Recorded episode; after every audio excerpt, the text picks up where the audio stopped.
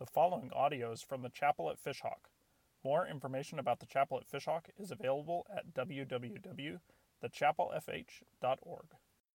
Today is Mountain High. Next week is Valley Low because I love uh, Celine Dion songs.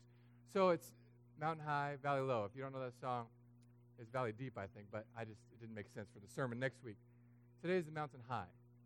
And, and for me, there was one clear experience of an instant just fall from the high of being close to God, the high of feeling connected to God. I was a youth pastor back in the early 2000s, about 2004, and I'd gotten my bus driver's license so I could drive the bus. So what we did to, to youth pastors back then, we made them get bus licenses. So I have this bus full of teenagers, and we had just spent a week at camp. We were all close to God. We were all connected. Our, our prayers were, Lord, whatever your will, send us. We want to go and follow you. And as a youth pastor, I was so uh, excited to see the fire that my kids had to just live for Jesus, just fearlessness, boldness. And then on the way down the mountain in Hume Lake, California, I'm driving this bus, and I had taken all the courses, the safety courses, to understand how they works, how they work, how brakes work, and how brakes don't work. Um, and what happened was going down this mountain, I'm I'm slowing it down, I'm trying to keep it in a gear because it's a quick dive down, and I felt at some point the brake pedal started just not responding. So I've got a bus full of people's treasures, and but I'm like fearless for God at this camp. And in about one instant, when I push the brake down and that thing just goes and the bus doesn't start to halt at all, I forgot everything I learned about trusting God.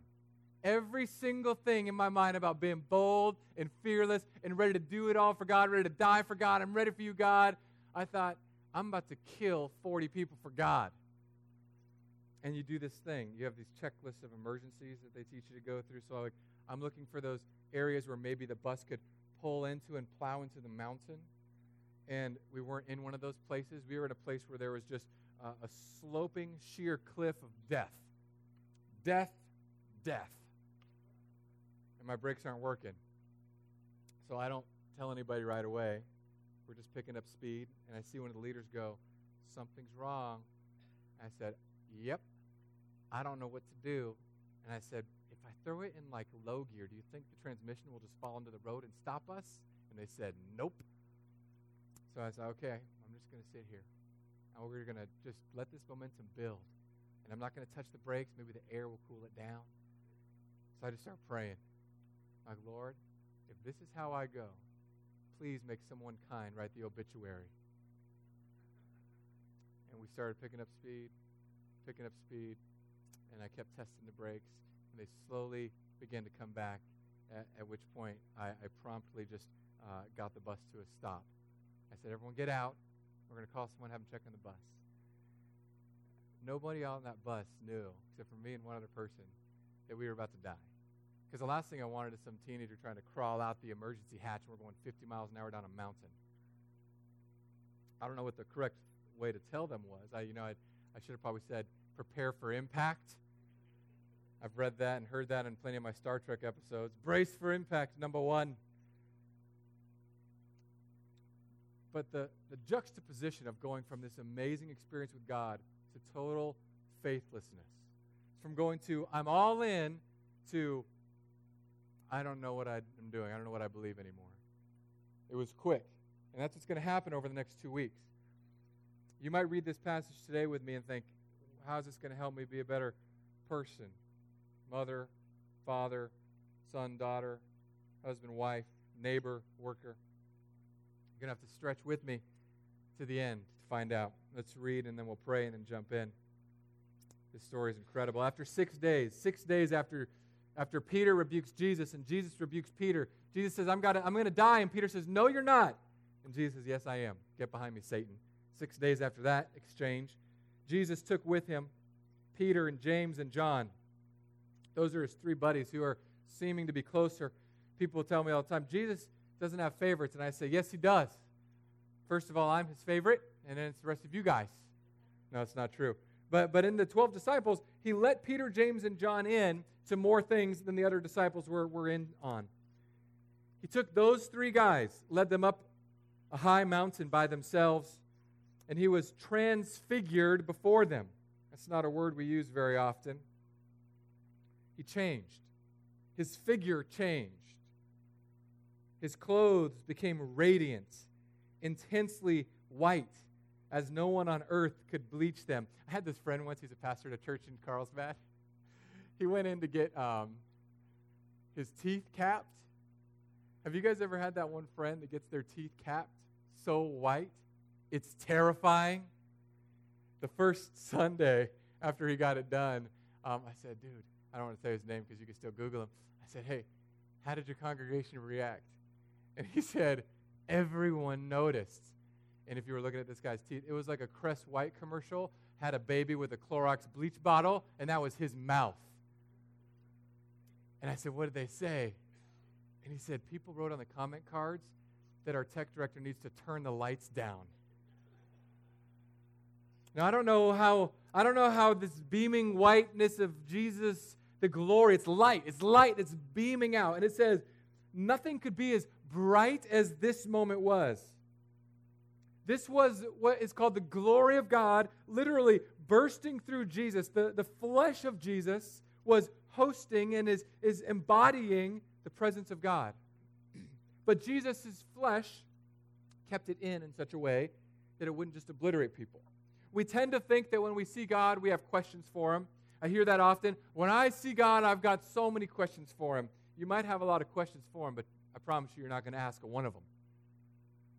It, it's like when people get dumbfounded when they see their favorite celebrity or, or some person they've geeked out over.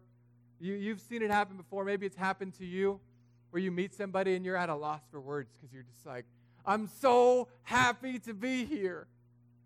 There's a few people in my life that have done that to me. Uh, one that I mentioned before, and I'll, I'll drop it again just as a humble brag.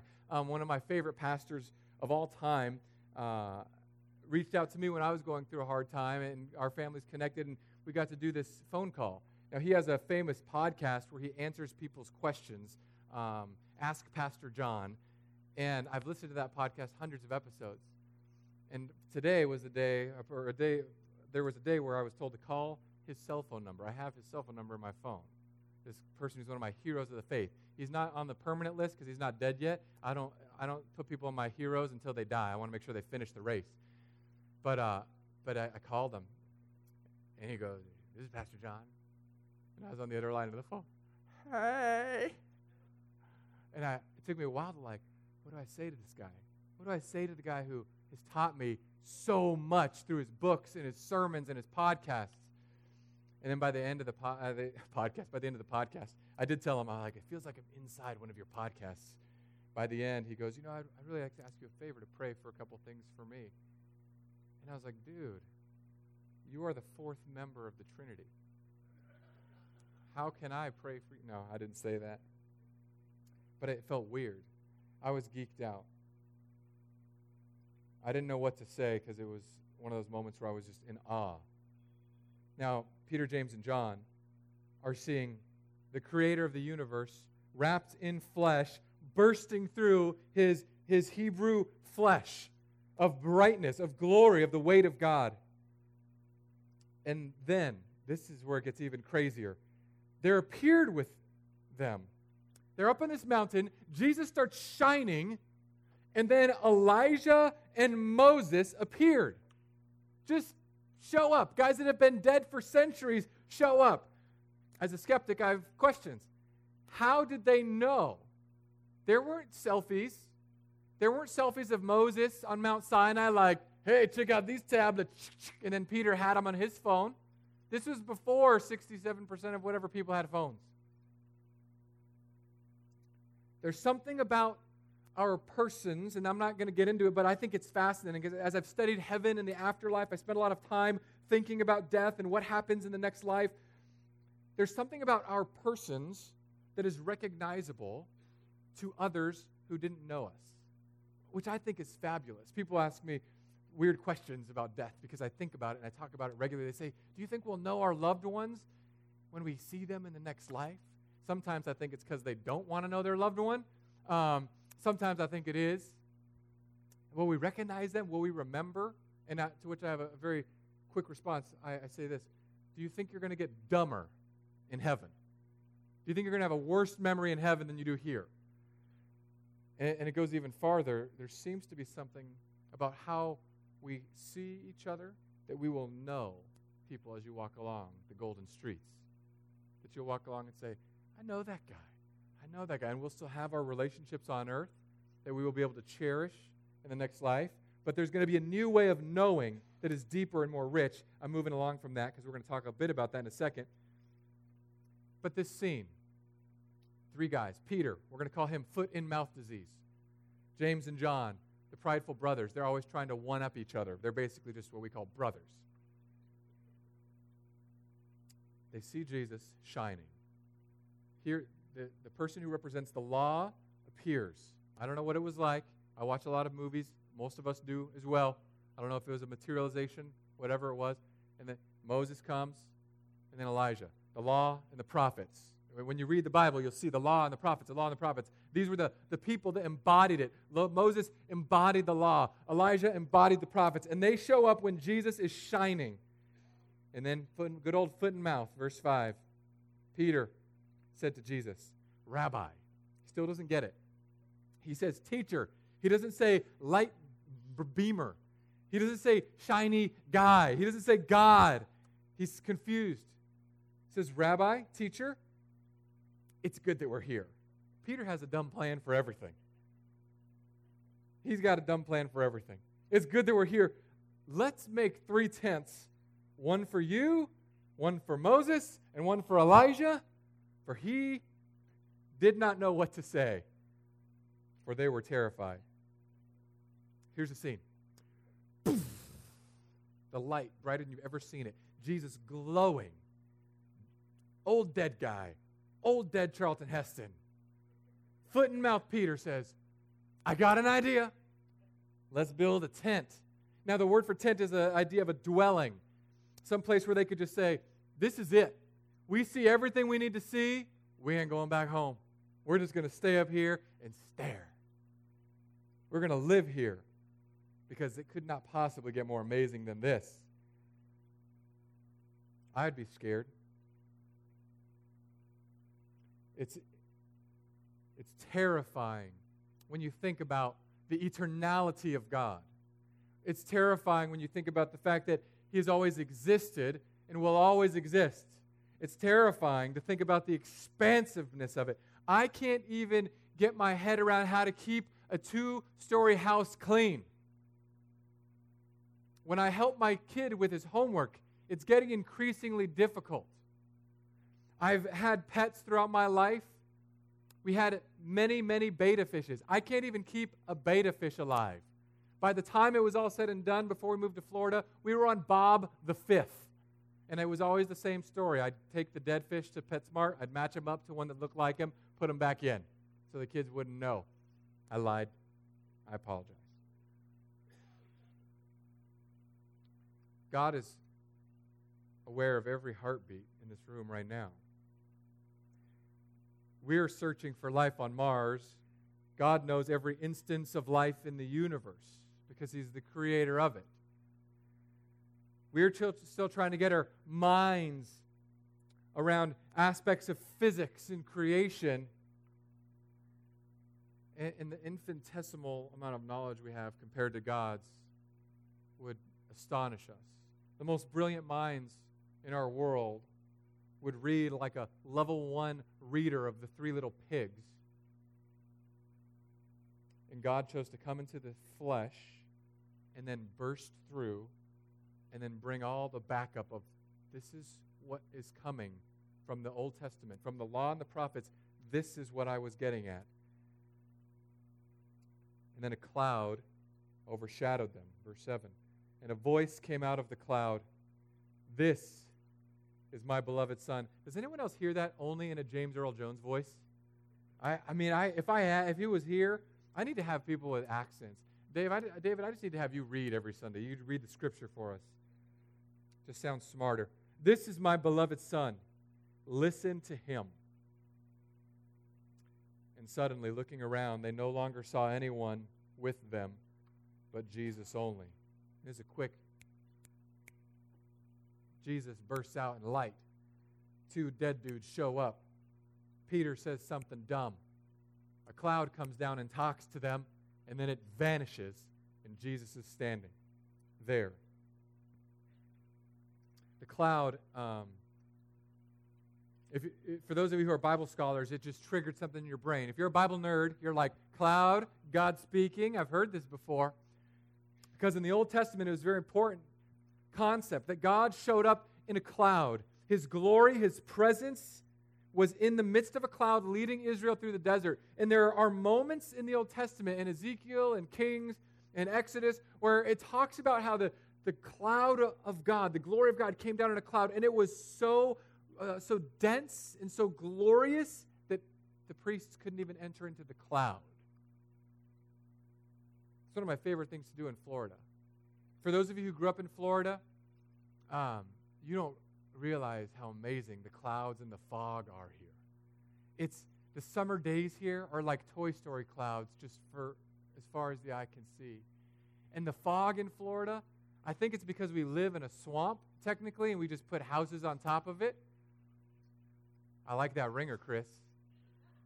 I like that. I know I say we don't do shame at the chapel, but every once in a while, a good dose of it won't hurt too long.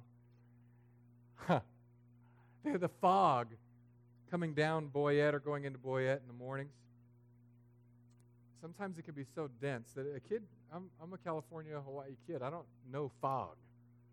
So I would drive into the fog. I remember the first time I drove into fog here, I was actually in the 75, and I saw nothing. Just nothing.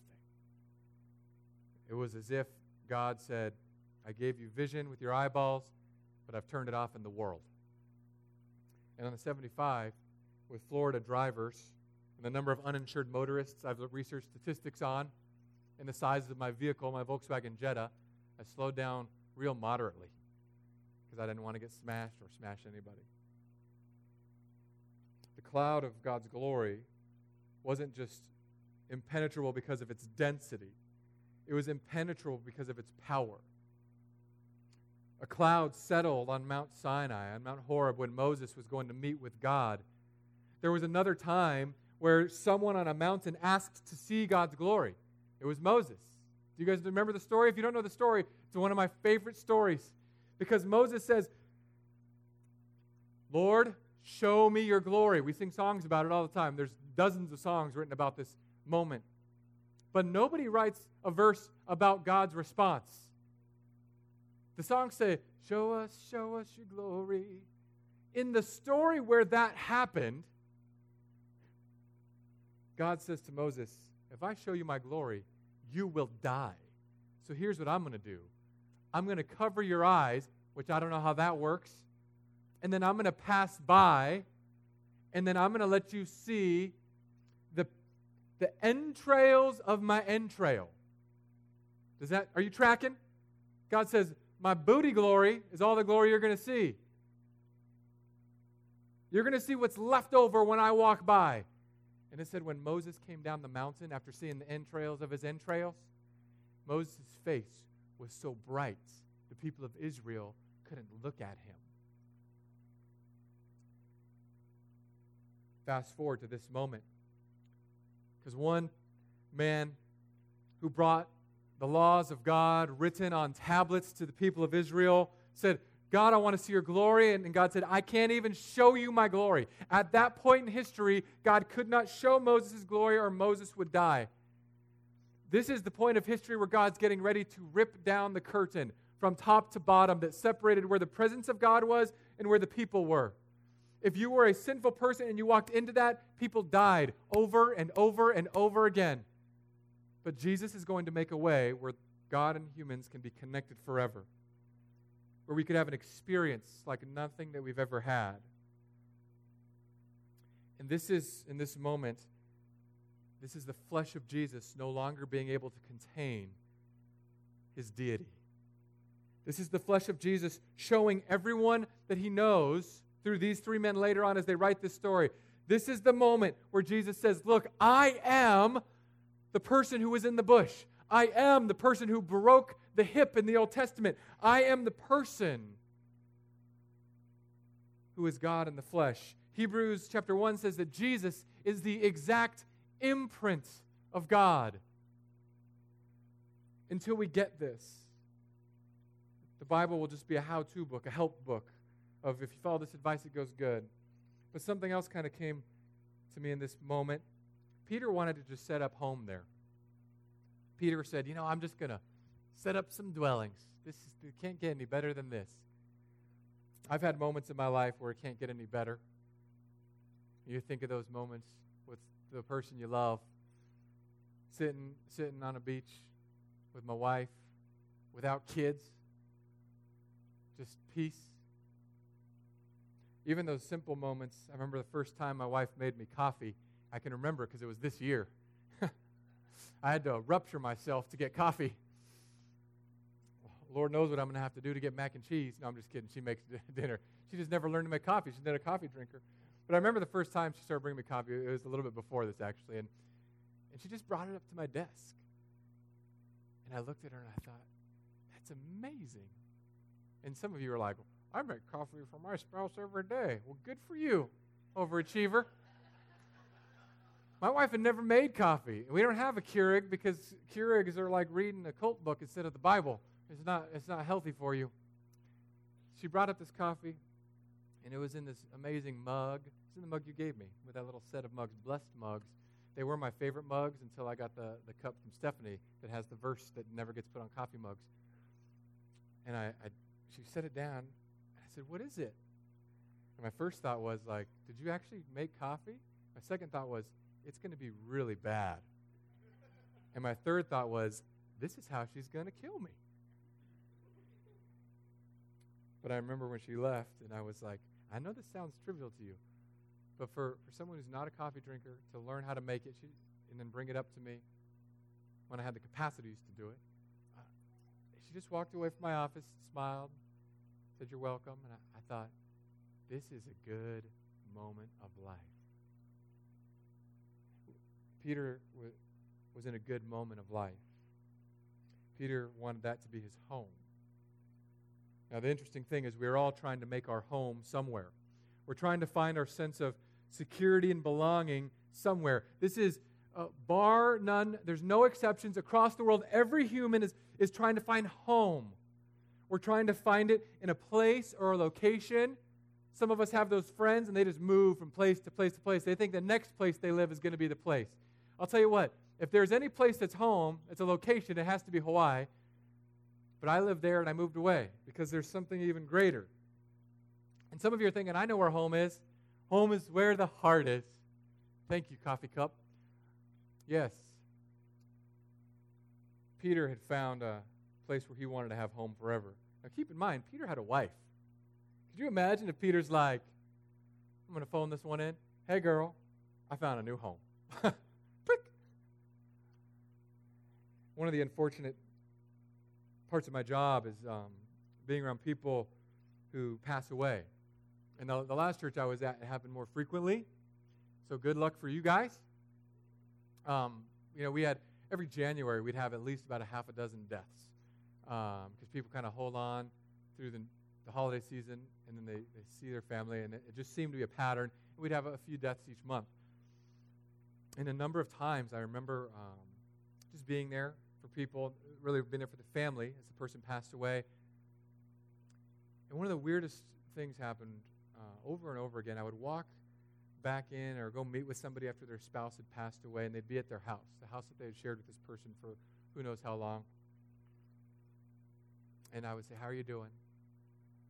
And they would say things similar to this Nothing feels right here. It just doesn't feel like home.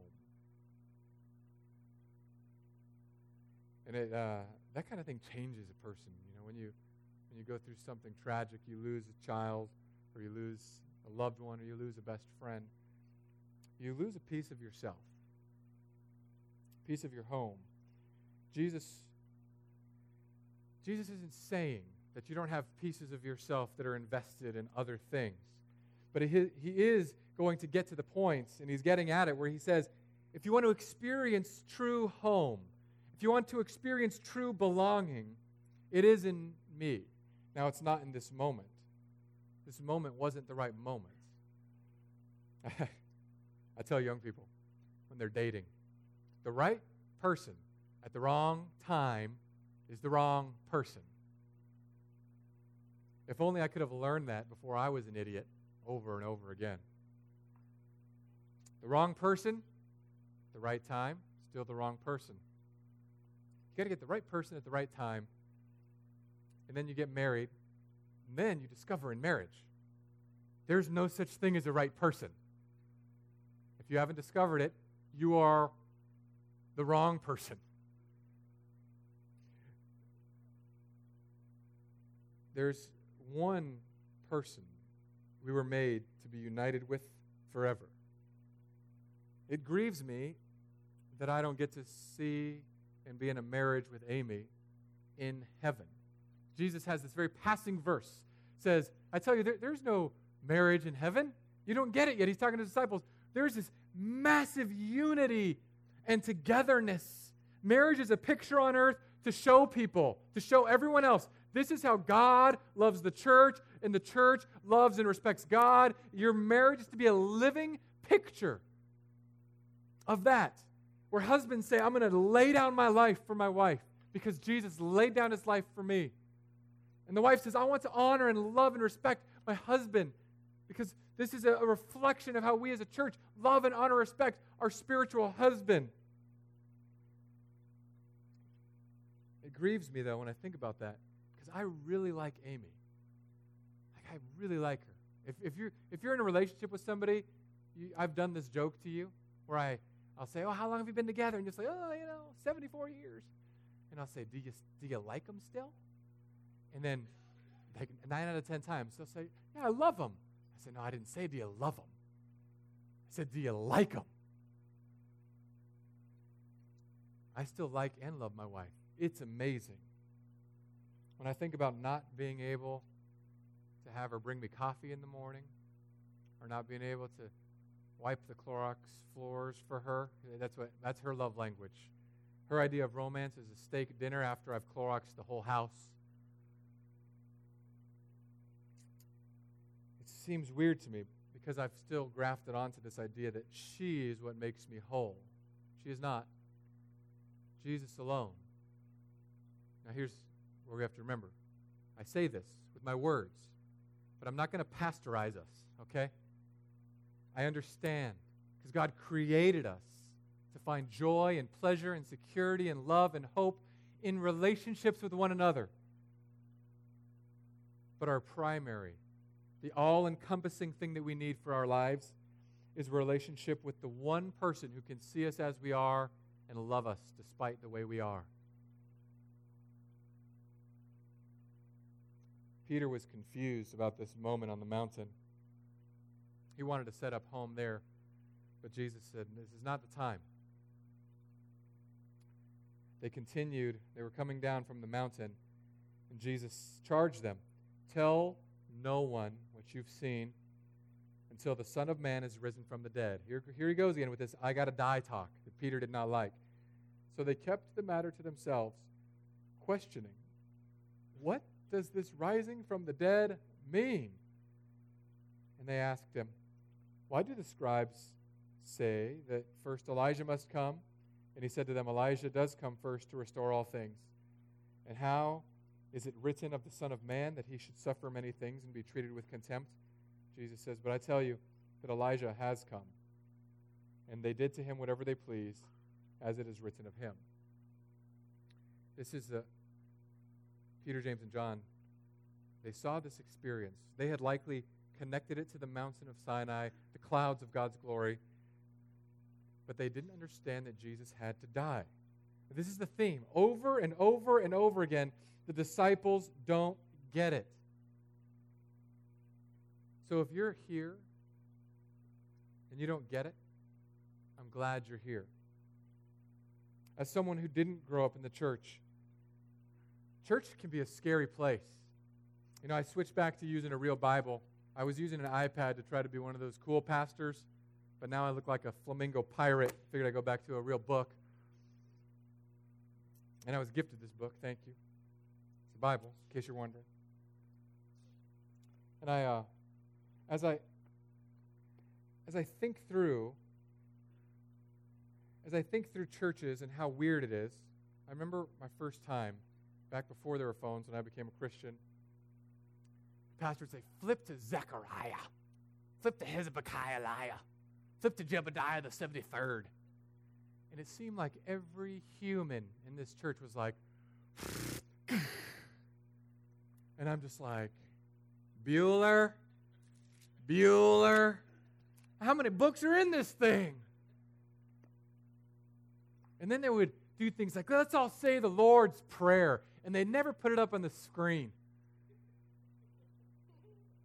So 1,200 people are in this church in suits and dresses with hats and flowers. And I'm there in like a wife beater and board shorts. And I'm still looking for the sermon text, and the service is over. And they're like, Our Father who art in heaven. It took me a month before I realized they weren't talking about art. I didn't grow up in the church.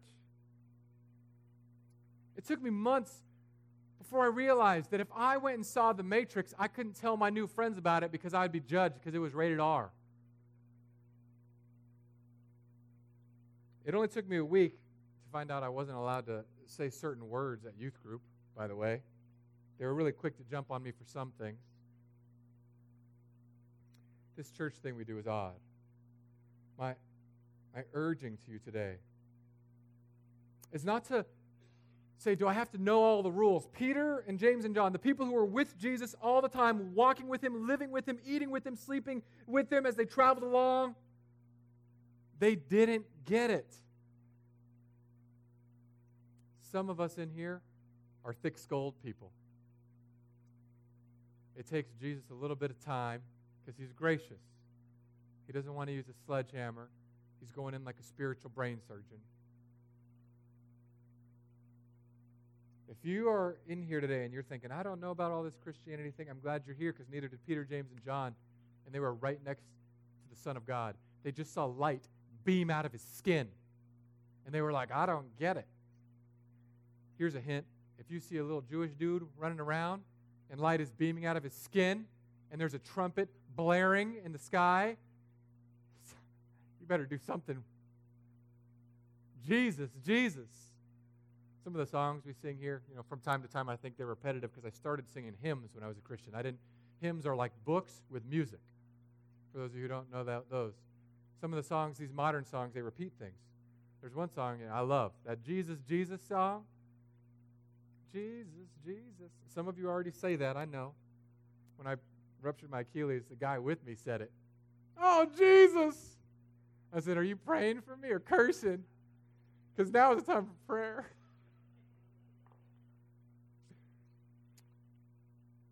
Begin to find your home in Him. The story is going to unfold as we get to the second half of Mark, and we're going to see how we do this more tangibly. This week is Jesus leading his disciples to a mountaintop experience.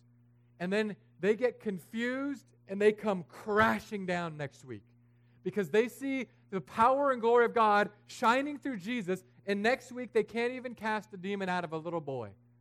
And they say, What are we doing wrong? We see this, we see that, we've done this, and then we come down here and we just fail. So if you're someone who has had this pattern in your life of good times with God and you fail, good times with God and you fail, this week and next week are for you and for me. It's how God works with us and works through us and changes us.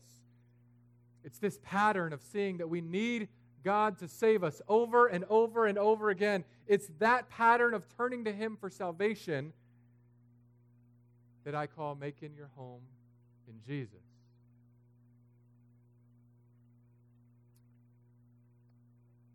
Here's a little story. It's a cute little Christian story about a boy who invited Jesus into his heart. And at night he went to sleep. He woke up the next morning in tears. And his mama went to the bed and said, Sweetie, what's wrong? He said, Mama, last night I invited Jesus into my heart. And all night I was knocking. And he never opened the door. And he said, I went into the bathroom and I looked in the back of me to see if there was a door behind there that I missed. And he went on and on how he's looking for Jesus in his heart. We've made this weird thing about that. Do you know in the Bible it never says to invite Jesus into your heart? You know in the Bible there's no such thing as a sinner's prayer that many of you grew up on? If you want to be saved today, you pray this prayer ah, Lord Jesus, I'm a sinner. Forgive me today. Hallelujah. Amen. Banana, banana. There's, that's not in the Bible. And I, am adding the banana, banana just for effect. Sinner's prayer's not in the Bible. The idea in the Bible that Jesus becomes our everything. We're not trying to cram the God of the universe into our heart. He made a way so that He could envelop our lives, so that our home becomes in Him. And it's in that way, and this is the one very tangible, practical side of this. When Jesus is your home, that's type of person that can endure any storm. I've sat beside hospital beds and funeral homes of people who have lost children. To me, that's like the worst um, death.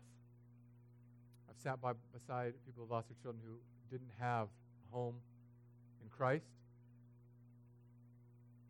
And they leaned on me and therapy and others. We are poor substitutes for the God of the universe. I've sat beside parents who have lost their kids, and they still ask the questions why, God, did this happen? Which is okay to ask, by the way. Don't let pastors lie to you. In the Psalms, people ask why God all the time.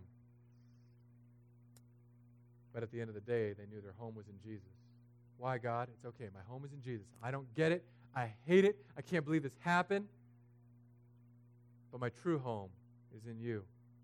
I've seen those people weather the storms in infinitely more, I hate to use the word stable, but stable ways. It's the ballast of their life that lets them cut through the waves.